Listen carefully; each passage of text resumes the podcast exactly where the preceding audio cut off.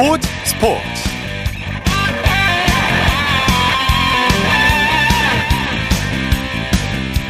여러분 안녕하십니까? 아나운서 이창진입니다. 어제 프리미어리그 토트넘의 손흥민 선수와 울버햄튼의 황희찬 선수가 큰 관심 속에 맞대결을 벌였는데요. 시즌 첫 코리안 더비에 우리나라 축구 팬들은 물론이고 전 세계 축구 팬들의 관심이 집중됐습니다. 손흥민 선수는 8골로 득점 공동 2위에 올라 있고요. 황희찬 선수는 6골로 공동 6위에 이름을 올렸는데요. 한국인 두 명이 빅리그 득점 상위권에서 경쟁한다는 그 자체만으로도 큰 기쁨이 아닐 수 없죠. 자, 일요일 스포츠 스포츠 먼저 가장 관심을 끌었던 프리미어리그 코리안 더비 소식으로 시작합니다. 베스트 11의 임기환 기자와 함께합니다. 안녕하세요. 네, 안녕하세요. 자, 지난밤에 손흥민 선수와 황희찬 선수의 코리안 더비가 열렸는데 극적인 승부가 펼쳐졌죠. 어, 시즌 첫 코리안 프리미어리그 더비였죠. 어, 승자는 황희찬 선수였습니다. 어, 두 선수 모두 침묵은 했습니다만 울버햄튼이 토트넘을 이겼기 때문에 황희찬 선수의 근소한 판정승 정도로 봐도 무방할 것 같습니다. 예. 뭐 이번 시즌 득점 2위와 6위를 달리고 있는 두 선수의 대결이었는데요. 모두 선발로 나와 교체 없이 풀타임을 소화했습니다. 승자는 황희찬이었습니다. 울버햄튼이 후반 추가 시간 전까지 0대 1로 패색이 짙었는데 예. 추가 시간에만 두 골을 터뜨렸거든요. 그야말로 짜릿한 역전승이었고요. 예. 개막 후 리그 10경기에서 토트넘이 무패를 달리고 있었습니다. 그런데 이 패배로 2연패 수령에 빠지게 됐고요. 예. 손흥민 선수와 황희찬 선수는 약속이라도 한 듯 슈팅 한 개씩을 기록했습니다. 어, 현지 매체는 대체로 박한 평가를 내렸고요. 예. 뭐 어찌됐든 두 선수는 소속팀 일정을 잠시 뒤로 하고 16일 싱가포르와 월드컵 2차 예선이 열리죠. 이 경기를 위해 클랜스만 호에 합류할 예정입니다. 네. 자, 그리고 김민재 선수는 소속팀의 승리에도 불구하고 좋은 평가를 받지를 못했어요. 하이덴하임이라고 분데스리가 하위권에 있는 팀인데 어, 김민재 선수가 후반 중반 집중력이 흐트러지면서 실점에 빌미를 내줬거든요. 네. 전진 패스를 다소 안일하게 시도했다는 건데 이게 하필 동점골을 내주는 빌미가 됐습니다. 독일 매체 빌트가 김민재 선수에게 팀에서 가장 낮은 평점 5점을 줬습니다. 예. 뭐 다행히 해리케인 선수의 멀티골로 4대2 승리를 거두기는 했습니다. 네네. 그렇지만 투엘 감독의 평가는 냉정했는데요. 어, 김민재 선수의 실수를 놓치지 않고 정확히 지적했습니다. 네. 그래도 팀이 이겼기 때문인지 비판의 수위를 높이지는 않았습니다. 어, 다만 뭐 프로인트 단장은 김민재 선수를 옹호하는 발언을 했는데요. 어, 매 경기 풀타임을 뛰고 있는 탓에 집중력이 결여될 수 있다. 네네. 김민재 역시도 사람이다라며 그렇죠. 포용력 있는 네. 모습을 보였습니다. 네네. 어, 실제로 이번 시즌 뭐 혹사 많이 당하고 있다고 그렇죠. 네. 평가를 받고 있죠. 14경기째 연속입니다. 어, 그만큼 헌신하면서 뛰고 있다는 소리고 뭐 그렇기 때문에 한두 번의 실수로 김민재 선수의 활약이 폄하되어서는 안 되겠습니다. 그렇습니다. 기계도 아니고 사람인데요. 네. 자, 이강인 선수는 연일 호평을 듣고 있죠. 네, 오늘 새벽 파리 생제르맹과 랭스의 리그 경기가 있었죠. 어, 파리의 3대 0 대승으로 끝나는데 이강인 선수가 하무스 선수와 함께 최전방에서 선발로 나섰거든요. 이강인 선수가 후반 32분 운두루 선수와 교체되기 전까지 활발한 움직임을 선보였습니다. 예. 특히 후반전에는 가짜 9번에 가깝게 뛰었는데요. 엔리케 감독이 이강인 선수의 멀티 능력을 높게 평가 있게 내린 결정이라 볼 수 있겠습니다. 예. 어쨌든 이강인 선수는 공격 포인트는 없었는데 좋은 평가를 받았습니다. 엘리케 감독이 완벽이란 단어까지 꺼냈고요. 예. 이강인이 신체적으로 큰 선수는 아니지만 전후 좌우 어디서든 뛸 수 있다. 네. 수비력은 물론 득점력까지 갖췄다. 어, 파리 입장에서도 중요한 영입이었다라고 호평했습니다. 예, 예.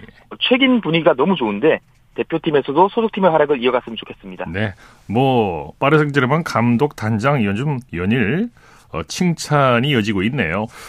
한때 이강인 선수의 라이벌 소리를 들었던 쿠보 선수는 고전을 면치 못하고 있죠. 네, 쿠보 선수의 소속팀 레알 소시에다드와 알메리아의 경기가 최근 있었습니다. 어, 소시에다드가 원정에서 승리를 챙기긴 했는데 네. 쿠보 선수를 향한 현지의 평가는 냉혹했습니다. 어, 이날 쿠보 선수가 선발이 아닌 후반 교체로 나왔거든요. 네네. 그런데 팀이 1대 0으로 앞선 후반 31분에 아니난 플레이로 볼을 빼앗겼습니다. 이게 곧 실점으로 연결됐고요. 예. 또 하필 또 동점골을 허용했습니다. 어, 다행히 어, 소속팀이 후반 추가 시간에만 두 골을 넣어 이기긴 했습니다만 어, 스페인 매체의 평가는 좋지 못했습니다. 예. 어, 10점 만점에 4점을 줬고요. 그 평가가 이랬습니다. 어, 그다지 적극적이지도 않고 공을 빼앗기며 실점의 비밀을 내줬다. 어, 평소보다 훨씬 수준이 낮았다. 라고 호평을 했습니다. 네네. 뭐 시즌 기록은 괜찮습니다. 라리가 12경기 5골로 기록이 나쁘진 않은데 이번 라운드에서는 이강인 선수한테 완패한 모습입니다. 예. 프리미어리그 맨체스터 유나이티드가 퍼거슨 감독 이후 좀처럼 성공 궤도에 오르지를 못하고 있는데 자 그런데 퍼거슨 감독 이후에 최초의 기록을 썼다고 하죠.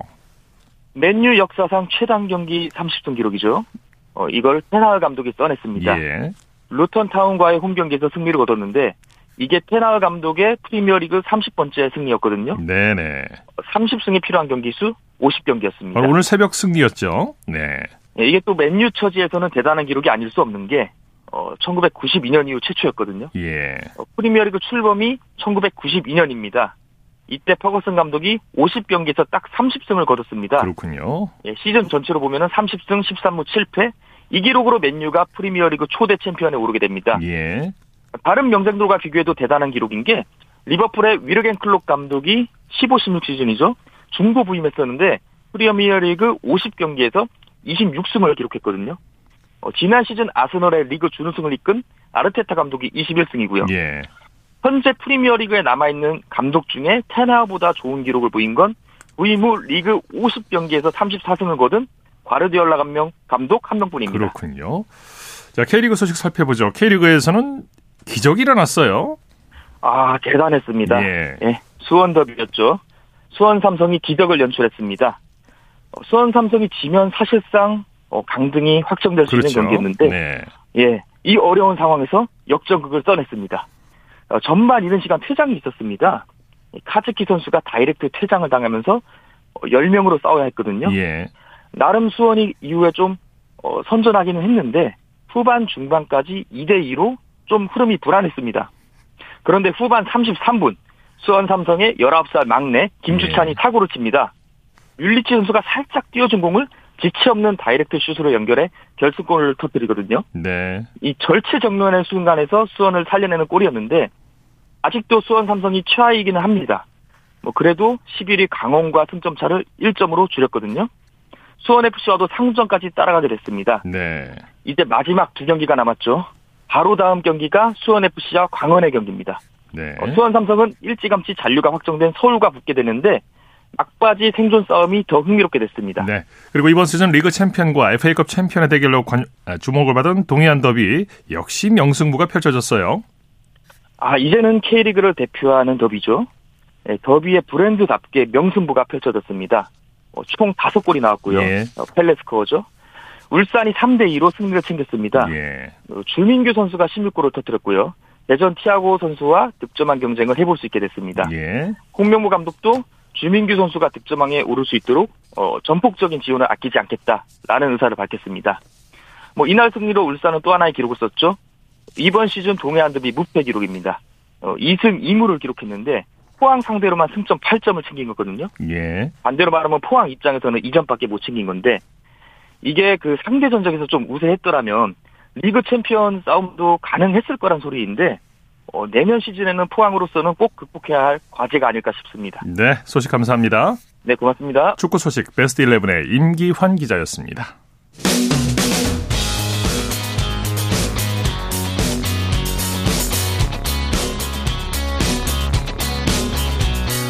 따뜻한 비판이 있습니다.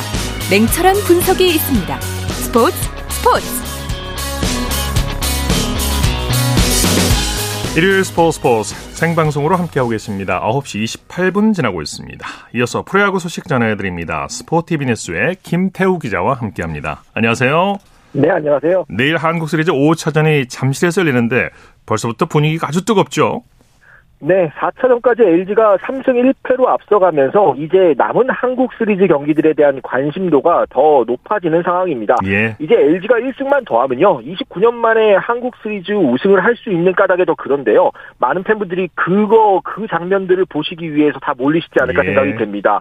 이미 1차전부터 4차전까지는 모두 매진이 됐었죠. 5차전도 표 구하기가 굉장히 힘듭니다. 예. 역시 일제감치 매진 공지가 뜰 것이라는 전망이 지배적인데요. 네. 이제 1승만 더 하면 하면 LG가 우승을 하기 때문에 우승 세레모니 이런 것들도 KBO에서 이제 관리를 할 때가 됐습니다. 네, 내일 좀 춥다고 하는데 잠실벌은 뭐 이 추위가 뭐 싹 날아가겠는데요. 네, 그렇습니다. 네, 이제 우승까지 단 1승을 남긴 LG 우승을 향한 의지가 그 어느 때보다 강하죠. 네, 29년 만에 한국 시리즈 우승까지 이제 딱 1승 남았습니다. 2차전과 3차전에서의 극적인 역전승에 이어서 4차전까지 여유 있게 잡으면서 LG 팀 전체적으로도 자신감과 의지에 불타는 상황이고요. 이전 사례들도 LG의 자신감을 더 더해줍니다. 예. 역대 한국 시리즈에서요. 첫 4경기 중에 3승을 거둔 팀이 끝내 한국 시리즈 우승까지 갔던 전례가 무려 94.1%입니다. 네. LG가 확실히 유리한 고지를 점령했다. 이렇게 보셔도 될 것 같습니다. 네. 자, KT는 플레이오프에서도 탈락 직전까지 갔다가 기생, 기사회생하지 않았습니까? 이번에도 대반전을 노리고 있죠. 맞습니다. KT가 올해 정말 뒷심의 팀 아니겠습니까? 시즌 초반 주축 선수들의 부상 속에 최하위까지 처했던 팀이 결국 정규 시즌을 2위로 마무리했던 것도 그렇고요. 플레이오프에서 NC에 먼저 두 판을 지고 남은 세 판을 모조리 따내면서 한국 시리즈에 진출했던 경험이 있습니다. 네. 4차전 패배 속에서도 주축 불펜 투수들을 아끼면서 5차전 이후 대역전극에 대리하는 모습도 있었고요. 이강철 KT 감독도 마지막 3승을 하기 위해 준비를 잘하겠다라는 말로 잠실로 다시 돌아가는 각오를 밝혔습니다. 예. 지금 흐름이나 분위기는 어느 쪽이 더 유리하다고 볼 수 있을까요? 네, 가면 갈수록 아무래도 휴식의 차이가 꽤 크다 이런 분석이 나오고 있습니다. 예. KT는 포스트 시즌에서만 이미 9경기를 치렀고요. 특히 핵심 불펜 투수들이 계속 경기에 나서면서 피로가 누적된 모습들이 조금씩 나오고 있습니다. 반대로 푹 쉬었던 LG는 선수들의 체력에 여유가 있는 상황이고요. 어쩌면 이제 몸이 다 풀린 느낌마저 주고 있습니다. 예. 팀 분위기도 상당히 좋은 편인데요. 사실 분위기는 경기 결과에 좌우되는 경향이 있기 때문에 5차전 승부 굉장히 중요할 것으로 예상됩니다. 네, LG가 내일 5차전 에서 경기를 끝내야 되는 이유가 있다면서요? 그렇습니다. 만약 LG가 내일 5차전에서 이기지 못한다고 가정을 했을 때 시리즈 전적은 3승 2패로 여전히 앞서 있기는 하지만 네. 6차전에 나설 선발 투수가 마땅치가 않습니다. 아. 사실 원래라면 2차전 선발로 나섰던 최원태 선수가 6차전에 나와야 하는데 2차전에서 최원태 선수가 너무 부진했었죠. 예. 지금은 불펜으로 내려가서 반지 지금 현재 LG는 6차전 선발에 고민이 굉장히 큰 상황입니다. 반대로 KT는 6차전에 외국인 투수 윌리엄 쿠에바스를 낼 수 있고요. 만약에 KT가 5차전과 6차전을 모두 이긴다고 가정하면 7차전은 말 그대로 경기 운에 좌우될 예. 수 있는 단판 승부가 될 수가 있고요. 7차전에 LG에 강했던 웨스 벤자민 선수도 나올 수 있습니다. LG도 우승을 장담하기 쉽지 않아지기 때문에 에이스인 케이시 켈리 선수가 나오는 5차전에서 한국 시리즈를 끝내야 하는 이유가 강해졌습니다. 네. 양팀 5차전 선발은 결정이 됐죠. 그렇습니다. 1차전 선발 투수들이 그대로 나옵니다. LG는 KT, 케이시 켈리, KT는 고영표 선수가 출격을 하는데요. 두 선수 모두 1차전에 잘 던졌던 기억들이 있습니다. 타자들이 두 선수를 어떻게 공략할지가 관건이 될 것 같고요. 두 팀 모두 불펜 전력이 나쁘지 않기 때문에 역시 선취점 싸움 중요할 것 같습니다. 예. 두 선수가 경기를 9이닝 다 책임지기는 어렵기 때문에 불펜을 적시적소에 잘 투입하는 것도 중요할 것 같고요. LG가 계속해서 활발한 타격을 이어갈 수 있을지도 지켜봐야 합니다. 네. 이번 한국 시리즈 MVP는 또 어떤 선수가 차지할지도 초미의 관심사죠. 그렇습니다. 뭐 한국 시리즈 MVP 매년 관심을 모으기는 하지만 올해는 유독 더 그런 것이 있는데요. LG가 29년 전에 우승을 할 때 지금은 자꾸 하셨죠. 이제 구본무 전 LG 회장께서 예. 다음 한국 시리즈 MVP에게 줄 고가의 시계를 사서 보관을 해놨었습니다. 아. 마 사실 때까지는 금방 주인이 찾아가겠지 이렇게 생각하셨을 것 같은데 이게 29년이 지나면서 하나의 어. 스토리와 굉장한 화제거리가 예. 됐습니다. 네. 주장 오재한 선수가 연일 좋은 활약을 하면서 유력한 후보로 떠오르긴 어. 했는데요. 결정적인 홈런을 많이 쳤던 박동원 선수 등 아직 경쟁자들이 남아 있는 상황입니다. 네. LG 선수들은 MVP 욕심 없다. 무조건 우승만 하면 좋겠다라고 이야기를 하는데 우승을 차지하면 어떤 선수가 MVP를 수상을 할지 이것도 아, 관심이 됐습니다. 이게 구본무 전 회장이 남겨놓은 거였군요. 그렇습니다. 네. 자, 이번에 그 한국 시리즈 중에 관심을 끄는 선수라든가 화제거리가 있으면 좀 소개해 주시죠. 아무래도 불펜에서 가장 중요한 역할을 하는 마무리 투수들이 지금 죄다 부진합니다. LG 고우석, KT 김재현 선수가 그런데요. 고우석 선수는 1차전에서도 부진했고 사실 3차전 이기기는 했지만 굉장히 안 좋은 모습들을 보여줬습니다. 네. 그리고 김재현 선수도 3차전 마무리에 실패하면서 결국 오재한 선수에게 역전 스리런 맞았고 4차전에서는 불펜으로 투입이 됐는데 이 경기마저 경기력이 좋지가 않았었거든요. 네. 어쨌든 어, 경기를 이기려면 누군가는 마무리를 지어야 합니다. 그런 측면에서 두 팀의 마무리 투수 기용 방면 이런 것들이 좀 고민이 될 것 같습니다. 네, 내일 한국 시리즈 5차전은 어떤 승부가 펼쳐질지 기대가 됩니다. 소식 감사합니다. 네, 감사합니다. 프로야구 소식 스포티비 뉴스의 김태우 기자와 정리했고요. 이어서 프로농구 소식 전해드립니다. 월간 점프볼의 최창환 취재팀장과 함께합니다. 안녕하세요. 예, 안녕하세요. 점프볼 최창환 기자입니다. 네, 먼저 원주로 가보죠. DB가 SK에 대승을 거두고 단독 1위를 달리고 있죠? 예, DB가 SK를 106대 76으로 꺾으면서 1위를 지켰습니다. 네. 어, DB가 1라운드에 8승 이상, 이상을 따낸 건 2011-2012 시즌 이후 무려 12년 만이었습니다. 네. 어, DB는 지난 10일 정관장의 일격을 당하면서 개막 7연승에 마침표를 찍었는데요. 어, 분위기가 정화되는 것 아니냐는 우려도 있었지만 오히려 코칭 스태프와 선수들은 연승을 이어가야 한다는 부담을 떨쳐냈기 때문에 어, 새로 시작하는 마음가짐으로 경기를 맞이할 수 있었다고 합니다. 어, 예, 실제로 압도적인 경기력을 보여주며 그렇죠. 지난 시즌부터 이어졌던 SK전 5연패 사슬을 끊었습니다. 무려 30점 차이가 났는데 DB의 로슨 선수가 펄펄 날았죠. 그렇습니다. 어, 로슨은 1쿼터부터 7점, 7리바운드, 4어시스트를 기록하며 범상치 않은 출발을 예고했는데요. 네. 어, 돌파면 돌파, 뭐 리바운드면 리바운드, 패스면 패스, 어, 마치 어떤 미션이든 맡겨만 달라고 말하는 듯 했습니다. 어, 공수에 걸쳐 맹활약하며 트리플 더블을 작성했는데요. 네. DB 선수가 트리플 더블을 작성한 건 2011년 김주성 이후 12년 만이었습니다. 네. 어, 로슨이 패스를 자유자재로 구사한 덕분에 뭐 강상재, 알바노, 김종규, 박인웅도 두 자리 득점을 올리며 DB의 완승을 합작했습니다. 네. SK는 최근에 경기력이 별로 안 좋은 것 같아요. 어, 그렇습니다. 어, 우승 후보로 평가받으며 시즌을 맞이했는데 아직까지는 경기력의 편차가 큰 모습입니다.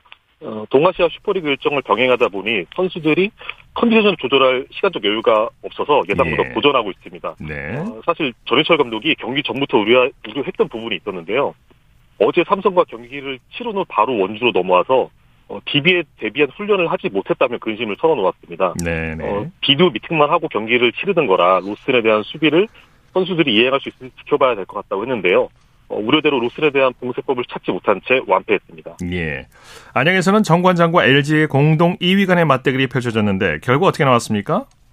예, 정관장의 상승세가 대단합니다. 어, 앞서 언급한 단독 1위 DB의 유일한 패배를 안긴 팀이 정관장이었는데 예. 어, 5연승 중이었던 LG까지 제압하며 단독 2위로 올라섰습니다. 예. 어, 부자는 망해도 3년간 먹을 게 있다는 말이 있는데 네. 예, 지난 시즌 통합 우승 팀인 정관장은 비시즌에 오세근, 문성군이 FA 협상을 통해 이적했고 변준영도 군대에 입대했습니다. 네. 어, 새로운 팀이라 해도 과언이 아닐 정도로 선수 구성이 바뀌었지만 시즌 초반에 선전을 거듭하며 상위권 판도의 지각 변동을 일으키고 있습니다. 네. 정관장은 외국인 선수들이 분위기를 이끌었죠. 네, 필리핀 아시아 쿼터죠.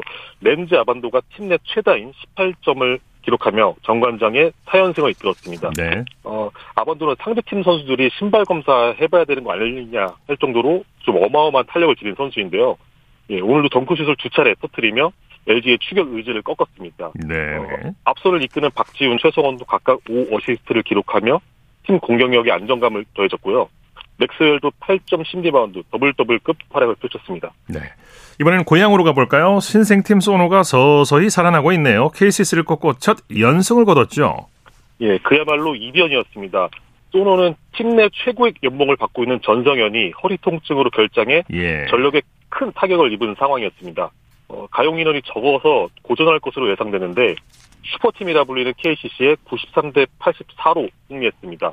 어, 소노는 개막 3연패로 시즌을 시작했지만 이후 6경기에서는 4승 2패로 선전했습니다. 예. 어, 창단 첫 2연승을 거둔 만큼 좋은 분위기 속에 2라운드를 준비할 수 있게 됐습니다. 네, 말씀하신 대로 소노는 전성현 선수가 부상으로 빠졌는데 이정현 선수가 팀을 잘 이끌어줬죠.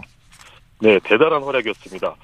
전성현이 빠져서 집중 견제를 당하는 와중에도 돌파, 슛을 자유자재로 구사하며 팀 공격을 이끌었습니다. 네. 29점을 올리며 팀 승리에 앞장섰는데요. 어, 이정현은 1라운드에 국내 선수 득점 1위, 뭐 어시스트 1위, 출전 시간 1위에 오르며 DB의 디드릭 로슨과 함께 강력한 1라운드 MVP 후보로 부상했습니다. 네. 어, 물론 이정현이 2연승을 이끌 수 있었던 데에는 조력자들의 지원도 큰 힘이 됐습니다. 어, 올 시즌 초반에 부진했던 한우빈이 3점 슛을 6개 넣는 등 모처럼 존재감을 발휘했고요.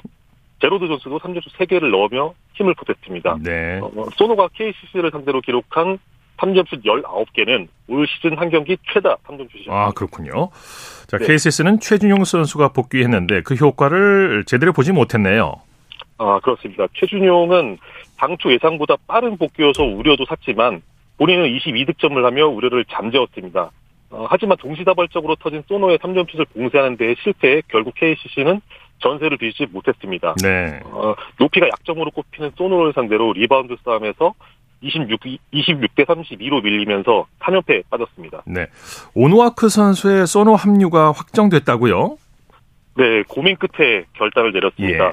어, 김승기 감독은 그간 정통 센터보다는 3점슛 능력을 지닌 공격형 외국 선수를 선호해 왔는데요.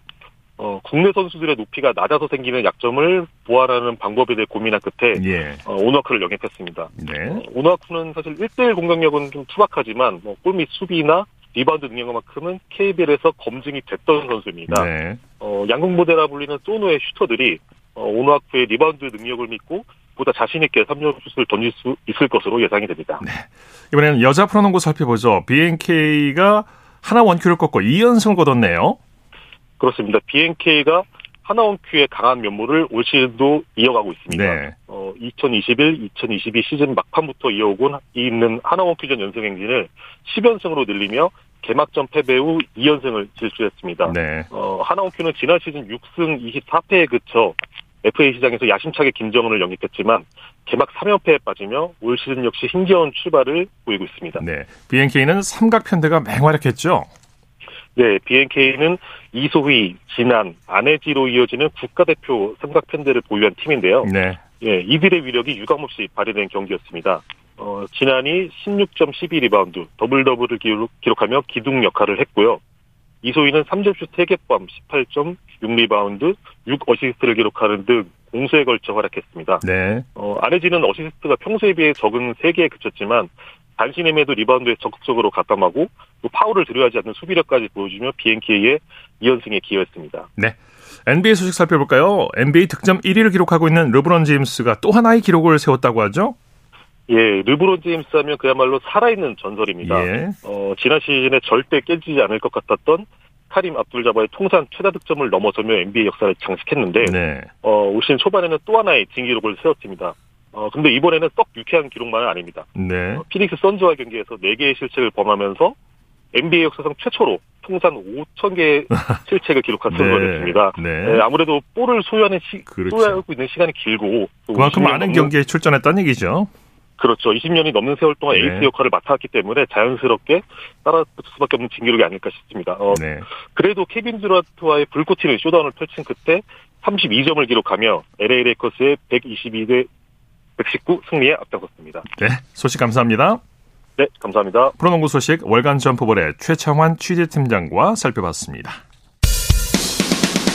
쳤다 하면 홈런이고 슛 골이고 각본 없는 한편의 드라마 그것이 바로 그것이 바로 손에 잡힌 우승 트로피 목에 걸린 그 배달 너와 내가 하나 되는 그것이 바로 그것이 바로 그것이 바로 꿈꾸던 스포츠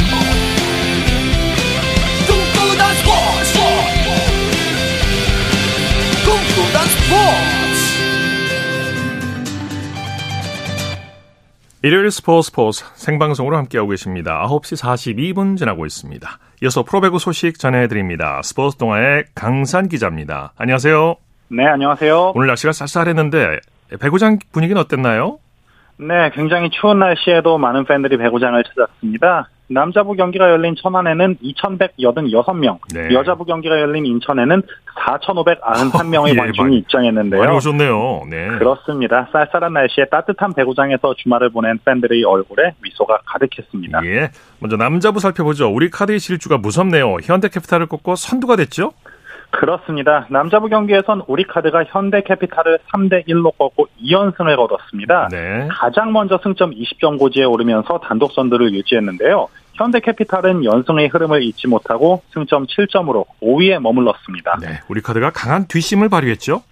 3세트와 4세트 모두 듀스 끝에 따내는 집중력을 보여줬습니다. 뭐 마테이와 김지한이 나란히 21점씩을 올렸고요.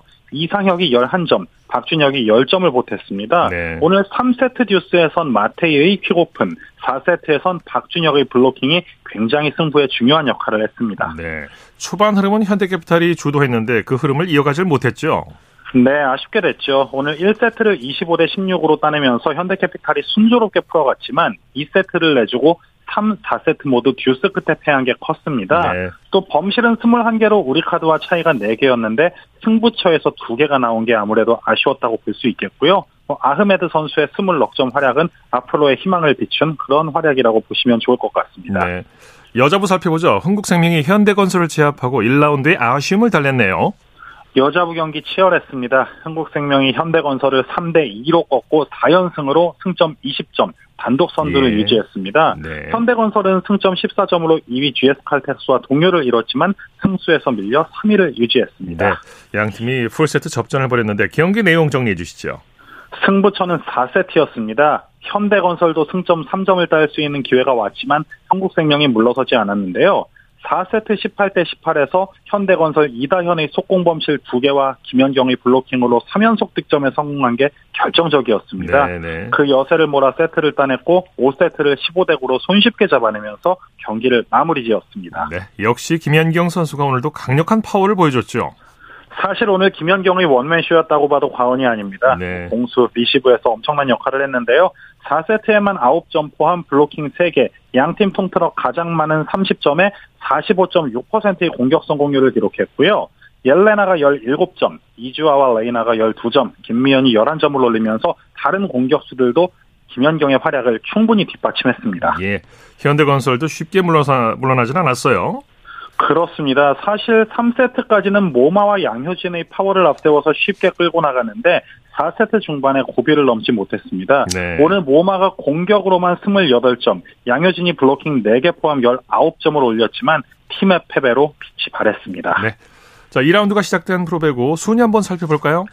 네, 남자분은 승점 20점에 우리카드가 선두고요. 16점에 대한항공, 14점에 삼성화재, 13점에 OK금융그룹이 2위부터 4위까지 형성하고 있습니다. 승점 7점의 현대캐피탈이 5위고요. 6위는 5점의 KB손해보험, 7위는 3점의 한국전력입니다. 네. 여자부도 한번 살펴보면요. 승점 20점의 한국생명이 선두고요. 14점의 GS칼텍스와 현대건설이 승수 차이로 2위와 3위입니다. 승점 11점의 정관장이 4위, 8점의 기업은행이 5위, 6점과 5점의 한국도로공사와 페퍼저축은행이 6위와 7위에 랭크되어 있습니다. 네, 소식 감사합니다. 고맙습니다. 프로배구 소식 스포츠 동아의 강산 기자와 함께했고요. 이어서 한 주간 이슈가 됐던 스포츠계 소식을 집중 분석해보는 최동호의 스포츠 칼럼 시간입니다.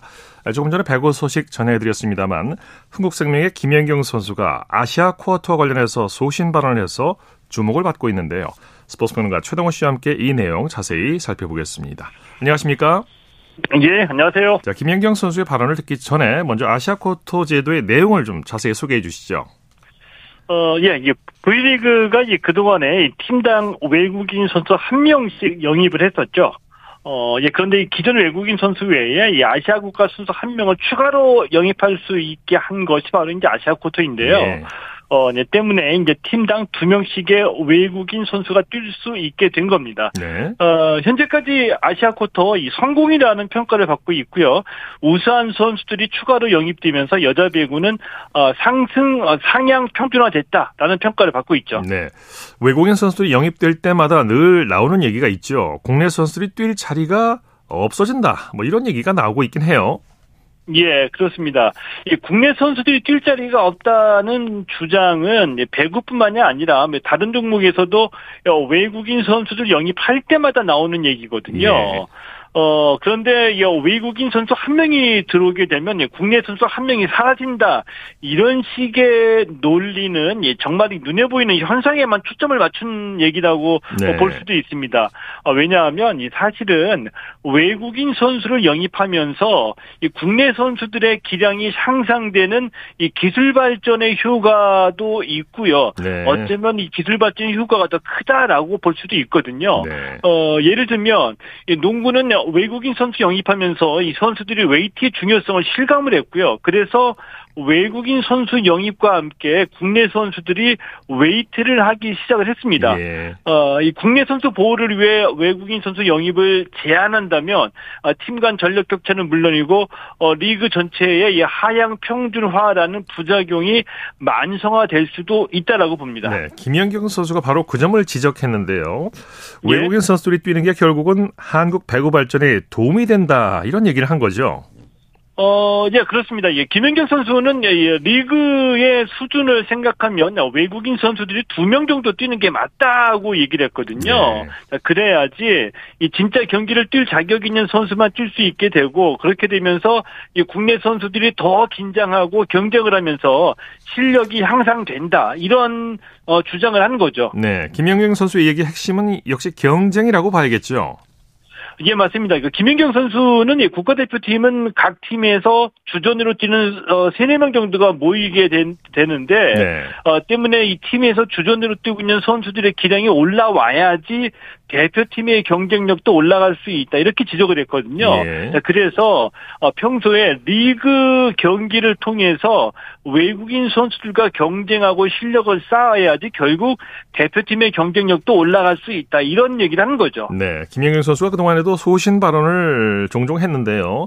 사실 선수 입장에서 외국인 선수 영입을 많이 해야 된다 이렇게 말하는 게 쉽지는 않겠죠.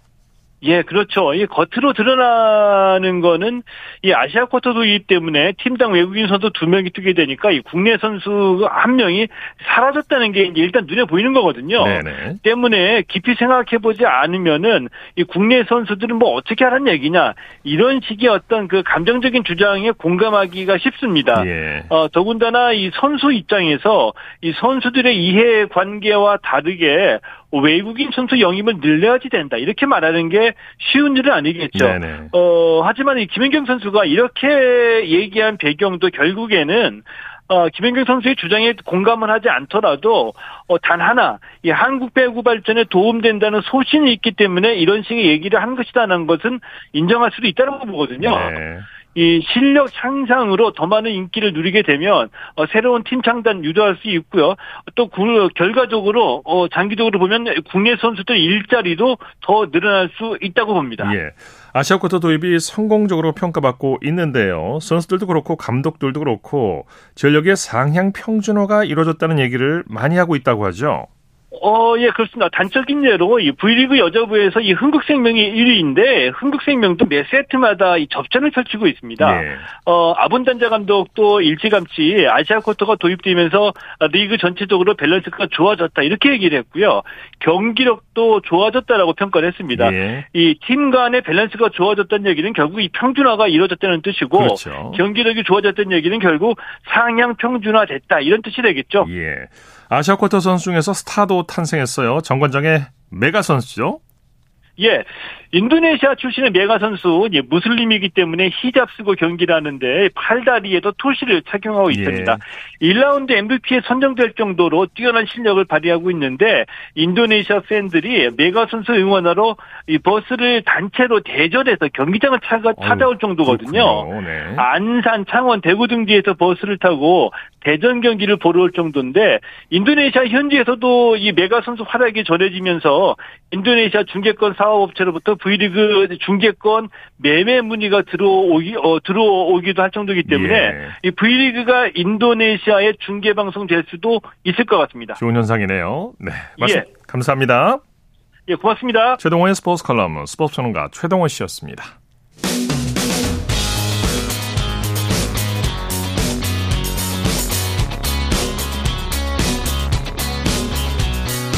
따뜻한 비판이 있습니다. 냉철한 분석이 있습니다. 스포츠 스포츠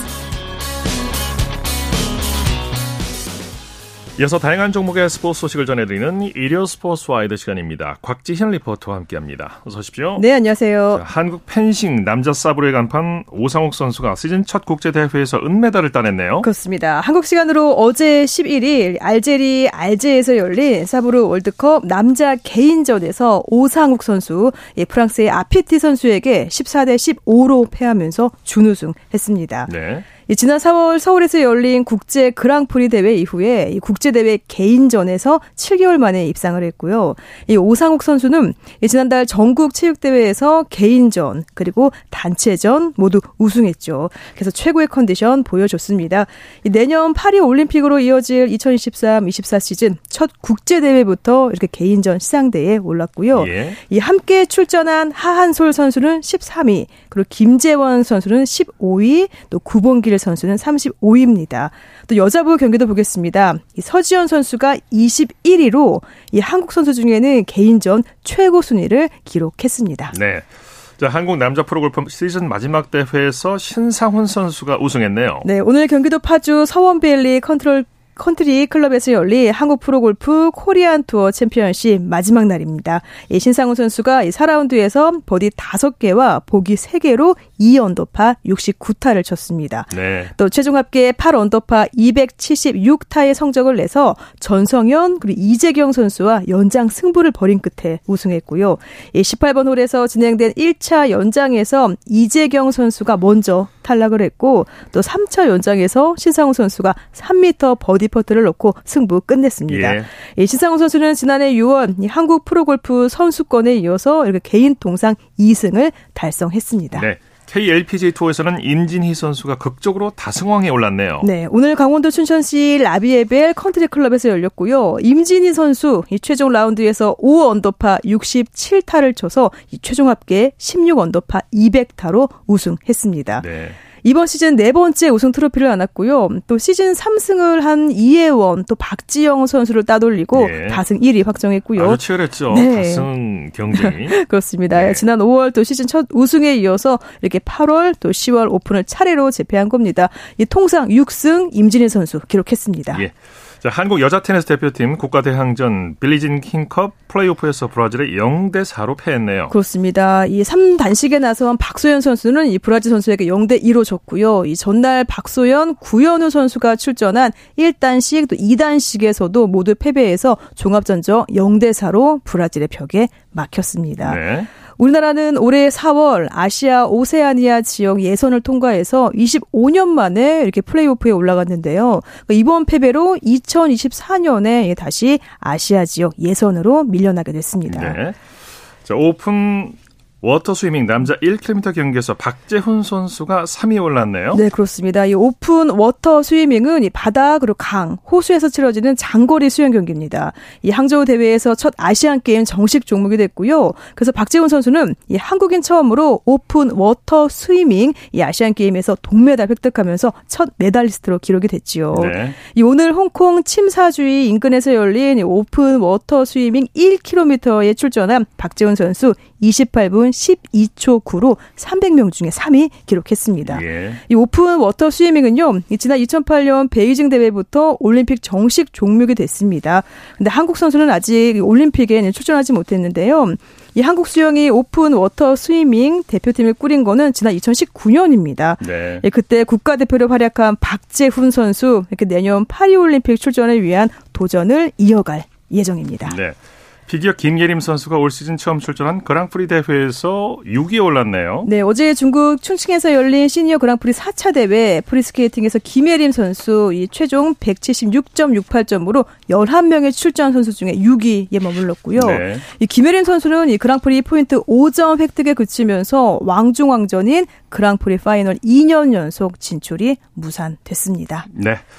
자, 일요 스포츠 와이드 곽지현 리포터와 함께했습니다. 수고했습니다. 네, 고맙습니다. 네, 스포츠 단신 전해드립니다. 가나 축구 대표팀 알바니아 클럽 에그나티아 로고지너서 뛰던 드와메나가 사망했다는 소식이네요. 어, 비보가 축구계에 전해졌는데 고인의 명복을 빌겠습니다. 자, 스포츠 스포츠 오늘 준비한 소식 여기까지고요. 내일은 8시 30분부터 들으실 수 있습니다. 함께해 주신 여러분 고맙습니다. 지금까지 아나운서 이창진이었습니다. 스포츠 스포츠. Bye.